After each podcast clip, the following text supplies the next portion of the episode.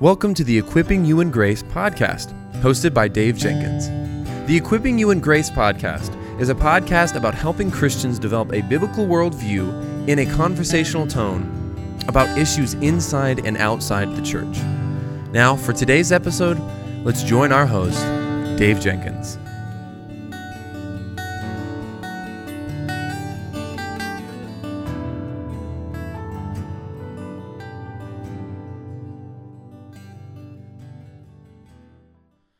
All right, guys. Well, welcome back to the Equipping You in Grace podcast. My name is Dave, and I'm the host for this show.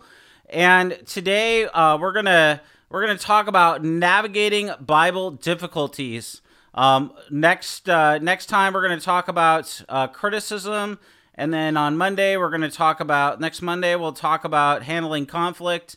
And then uh, after that, we have some really great author interviews and uh, shows uh, lined up. But you know, Bible difficult navigating Bible difficulties is is something that we really need to understand because um, I have seen, and we're going to talk about this uh, in this show. I have seen many Christians abandon the faith because they don't understand how to navigate Bible difficulties, and um, that's really unfortunate. In fact in my, in my teens, I uh, I saw a very young college student. He went off to uh, Bible college and he was learning about how to study the Bible, how to interpret the Bible, and he was encountering, um, as every Bible college student does, even at a cons- at a conservative school, uh, conservative Bible college.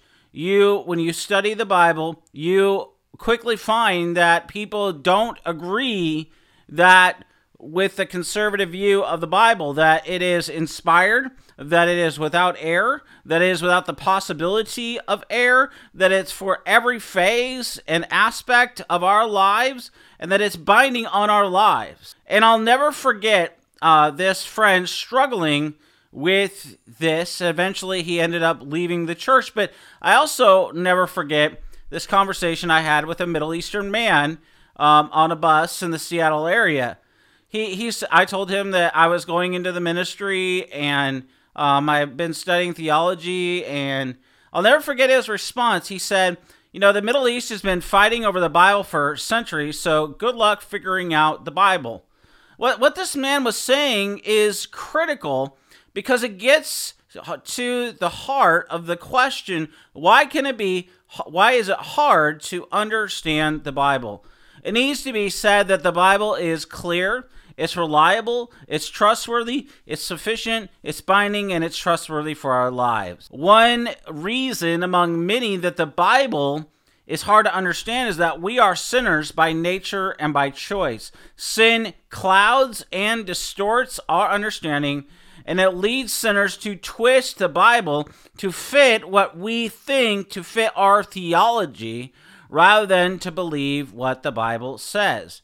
Well, another reason that uh, the Bible is hard to understand is that the culture of the Bible is entirely different than our own times. And depending on what part of Scripture you're studying, there's between 1900 years and 3400 years between when the Bible was written and our day. The life of the nomadic shepherds in uh, 1800 BC in the Middle East does not make sense to computer programmers in the 21st century. And so another reason the Bible is hard to understand is that it contains many different types of literature. Scripture has history, law, poetry, songs, wisdom literature, prophecy, personal letters, end times literature. Historical literature is meant to be interpreted differently than wisdom literature. Poetry cannot be understood in the same way as end times literature. And while having meaning for people today, a personal letter may not have the same application as it did to the person whom it was written.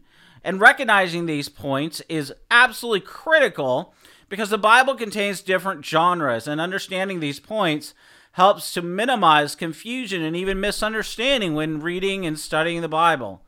And while we while we may not uh, mean to bring our preconceived biases to scripture Oh, we occasionally do so. Sadly, everyone misinterprets Scripture due to presupposed understanding of what a text may or may not mean. And when we study the Bible, we must ask the Lord to remove any biases from our minds and to help us to interpret it rightly. That's 2 Timothy 2:15. And while this is a difficult step because it acknowledges our sinfulness and our need for the grace of God, it also demonstrates humility. Well, the above points do not describe all that is needed to interpret the Bible correctly. Biblical hermeneutics is the field of study that, that concerns itself with the art and science of biblical interpretation. So, understanding what I said previously, it's critical. It helps us to understand the Bible. So, to study the Bible rightly, Bible readers must understand the cultural differences between ourselves and the people in Bible times. We must also recognize the different Bible genres of literature. Lastly, we must strive to use proper hermeneutics. And this is so vital so that Scripture speaks on its own merits, not allowing our biases, our preconceived presuppositions to, uh, to influence our interpretation of the text. And with the help of the grace of God, Christians can understand and rightly interpret Scripture. As Christians in Christ, which is what we are, the Holy Spirit, Romans 8 9 tells us, indwells the people of God. The, the same God who breathed out Scripture is the same God who indwells the people of God. And the Holy Spirit is going to open your mind and understanding to Scripture. And so, understanding Scripture, it's, it's not always easy but the Lord desires the people of God to search the Word and to mine its treasures fully. Understanding the Bible is not always easy, but it is always rewarding. In 1983, with the publication of F. F. Bruce's now famous work on the hard sayings of Jesus, these words about the hard teachings of Scripture entered the Christian vocabulary. Long before F.F. Bruce wrote his book, people struggled with Jesus' teaching before the British evangelical wrote his work. John 6 is Jesus' bread of life discourse. In that story, several professed followers of Jesus abandoned uh, being his disciples because they were offended by his hard sayings. And yet, not everyone was put off by the teaching of Christ such as the Apostle Peter, who responded to these same words with confidence in Jesus in John 6 68, which says, You have the words of eternal life. And, and reading John 6 22 through 7 1, it reveals a whole host of challenges for Bible interpreters. Uh, Jesus' sermon touches on the Trinity, election, reprobation, the purpose of his mission, the nature of saving faith, uh, Jesus discusses the relationship between the Old and the New Testament, the place of Israel within redemptive history, the work of the Holy Spirit. And so, challenges in Bible interpretation are not limited to the hard sayings of Jesus in John 6 and are present throughout the whole of Scripture. Now, the hard sayings, they matter because conservative Christians believe with Peter that the Scripture contains the words of eternal life. And so wrestling with the hard sayings of Scripture is vital. As evangelicals, we believe that the Bible is out without error and without the possibility of error. And so we study every jot and tittle to ensure we're interpreting Scripture correctly. And the most vital vocation of the Christian is to be a sound interpreter of the Word of God. What, what we believe about Scripture will affect what we do, how we interpret the Word of God. You see, because we think that the Scripture is essential for our faith and for our practice, our commitment to the authority and the inspiration of Scripture means that, that we're going to read it, that we're going to study it, and, and we're going to defend it, and we're going to apply the truth of Scripture. The fact the connection between biblical authority and interpretation is a mark of Protestant theology. And further, sound biblical interpretation is a byproduct of sola scriptura. It, it emphasizes a literal reading of Scripture. And so, such an understanding led Christians to develop biblical resources such as concordances and even study guides to help Bible readers become more proficient in understanding and interpreting the Bible. Now, drawing on the Reformers' teaching, here are four helpful guides to help you navigate the hard teachings of the Bible. Now, first, Christians must know the biblical context. We have been discussing this, but it's one of the most critical rules of biblical interpretation, and it is the analogy of faith. That's the idea of letting Scripture interpret Scripture. Every biblical text is situated in a biblical context, and so take time to, as you're reading and studying the scripture, to define difficult words, locate the places it describes, summarize the biblical text's main point, and then ask how the verse in question contributes to the chapter's teaching and the biblical book's plot line. After that, compare unclear passages with clear portions of the Bible that refer to the same teaching or the event. And as we return now to John 6, Jesus' comments about the bread of life should be read against the backdrop of the feeding of the 5,000. In fact, the bread of life discourse also references the Lord providing manna for Israel in Exodus 16 and Numbers 11. next step is to check your theology. The reformers emphasized the analogy of faith, which is the idea that no interpretation should contradict the teaching of Scripture. And although your analysis of Scripture may be correct, if your interpretation compromises on the truth of the Christian faith, you can be sure that you have misunderstood the biblical text. A solid confession of faith and a trusty systematic theology are invaluable resources for helping you understand the orthodox boundaries within uh, biblical exegesis confines itself within. Well, the third thing, and it's very important in our day, is to listen to the saints of old. While church history and current biblical scholarship are not authoritative, in fact, they can even uh, emphasize a minimal doctrinal consensus. A biblical interpretation does not occur in the vacuum void of history. The best interpreters of Scripture learn from church history. The ascended Lord Jesus has given preachers and even teachers of Scripture to help the people of God understand the Word of God. So, commentaries, study Bibles, sermons are, are a biblical interpreter's best friend. Please check your interpretation of the biblical text against studying the very best biblical interpreters from the past and the present. Last, please rely on the Holy Spirit. Biblical interpretation is a spiritual exercise that requires dependence on the Holy Spirit to avoid error and to interpret Scripture correctly. So Jesus' words are not hard because they are obscure. They're impossible to believe without the Holy Spirit. Scripture teaches in, in Ephesians 4 5, there is one faith, or excuse me, one Lord, one faith, one baptism. And such teaching, it helps Christians understand the unity that's theirs exists because they are indwelt by the Holy Spirit. In fact, in Ephesians 4 3, Paul makes an appeal to Christians for the character qualities of humility, meekness, patience, love.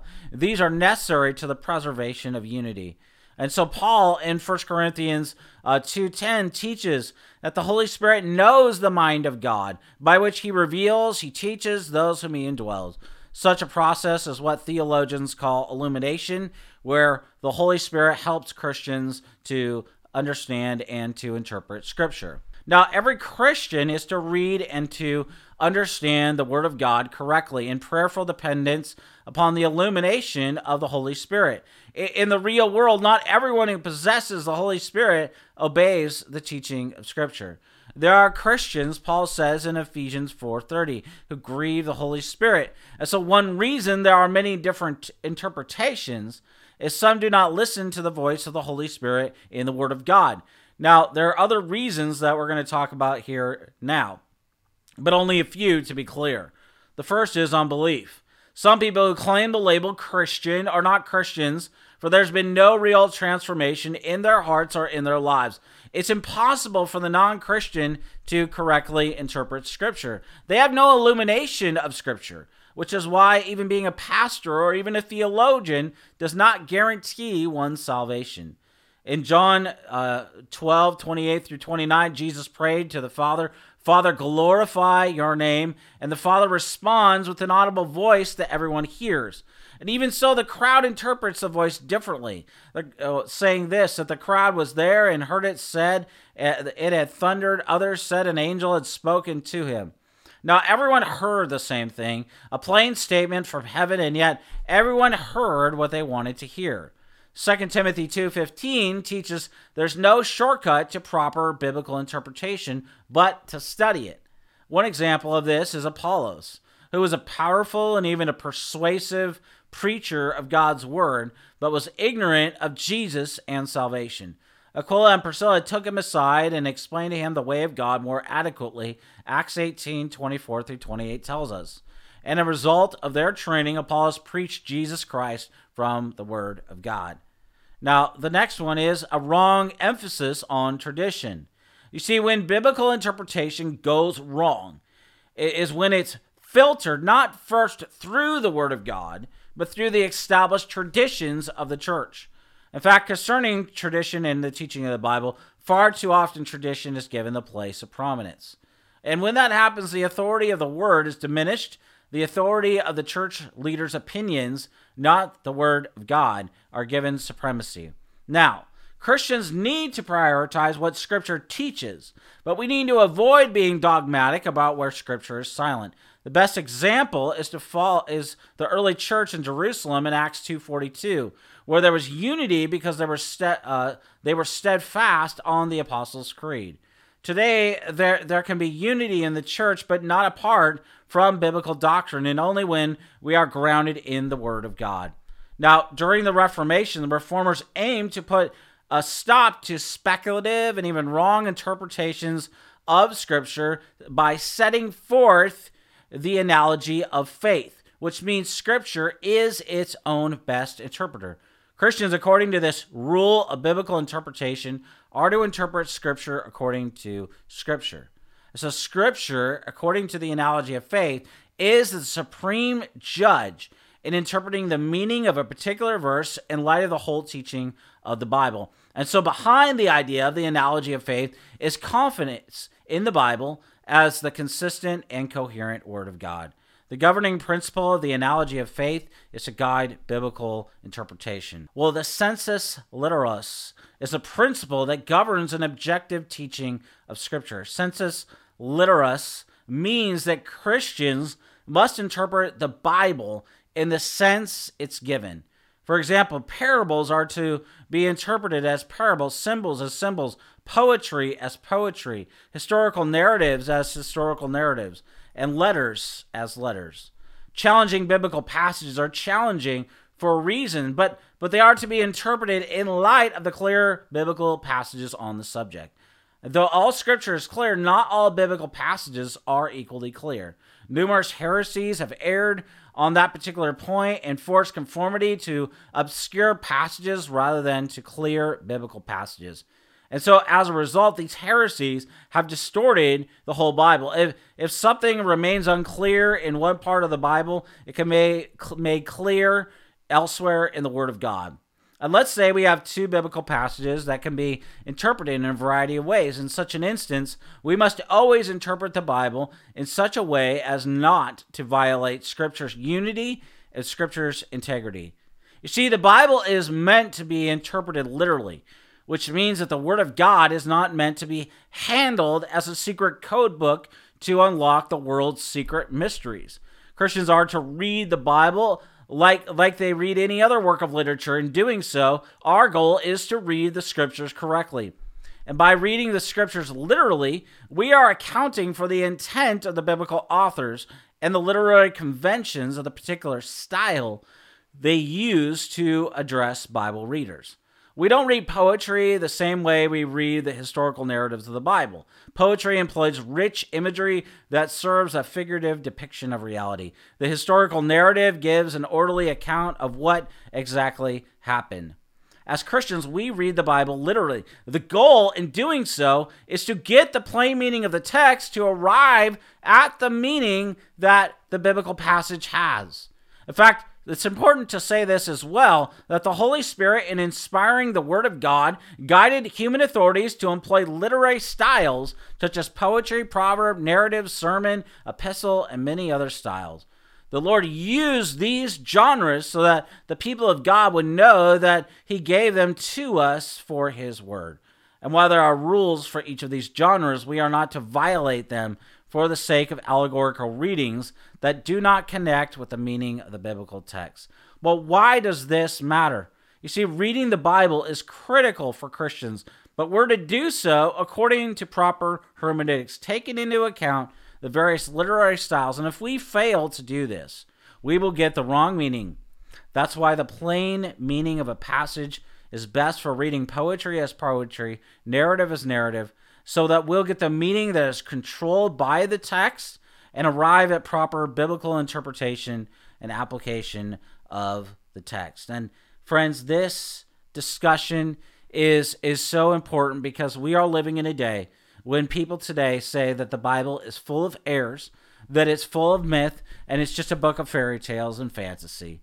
And that is why we have, and it's important to say, that the church has responded, and we need to understand that the church has responded to a, po- a supposed or uh, paradoxes or contradictions uh, by carefully studying the context using the principles that I've outlined here in this episode. There are, in other words, good answers to your questions about uh, difficult Bible passages, and and that's because people have believed the Word of God and they have taken uh, that the sound. Uh, principles of interpretation because they believe the Word of God and they've studied the Word of God, not to cast doubt on it, but to love the Lord our God with all of our heart and with all of our mind, and with all of our soul, as Jesus taught in the Great Commandment. And that's an important thing to say as we wrap up. As you study the Bible, you're not just, you know, filling your heart and your mind with, with truth. You, you need to understand that this is the truth. This is the objective standard of revelation that God has given to us. And it is it is not only it is not, not only for our good, it, it is the truth. And so we must believe it. We must believe it as the authority of God's word. We must come under the word of God as we read it and study it and realize that we're not filling our hearts and minds with more information. We're actually coming to the word of God to know God. God reveals himself in his word. There is no other way to know the specific revelation, the plan, the will, and the purpose of God as outlined uh, other than in and by and because of the Word of God. God gave us 66 books for a reason, and He gave it to us so that we would know Him and trust Him and love Him. And know if you want to hear God's voice, it's been said, and it's so true, uh, read the Word. But if you want to hear him out loud, read the word out loud. There's no other way to know God. God has revealed himself finally and fully, and what he has said is enough for us. And so let us trust the word, let us study the word, let us use our minds, and but let us also submit to the truth of scripture using the principles that I've outlined in this episode. And by the way, I hope that you found this episode helpful. It is a large topic. We will come back to this subject, no doubt, in the in the days and the years ahead. I want to thank you guys for listening or watching this episode of the Equipping You in Grace podcast. Until next time, may the Lord richly bless you and keep you.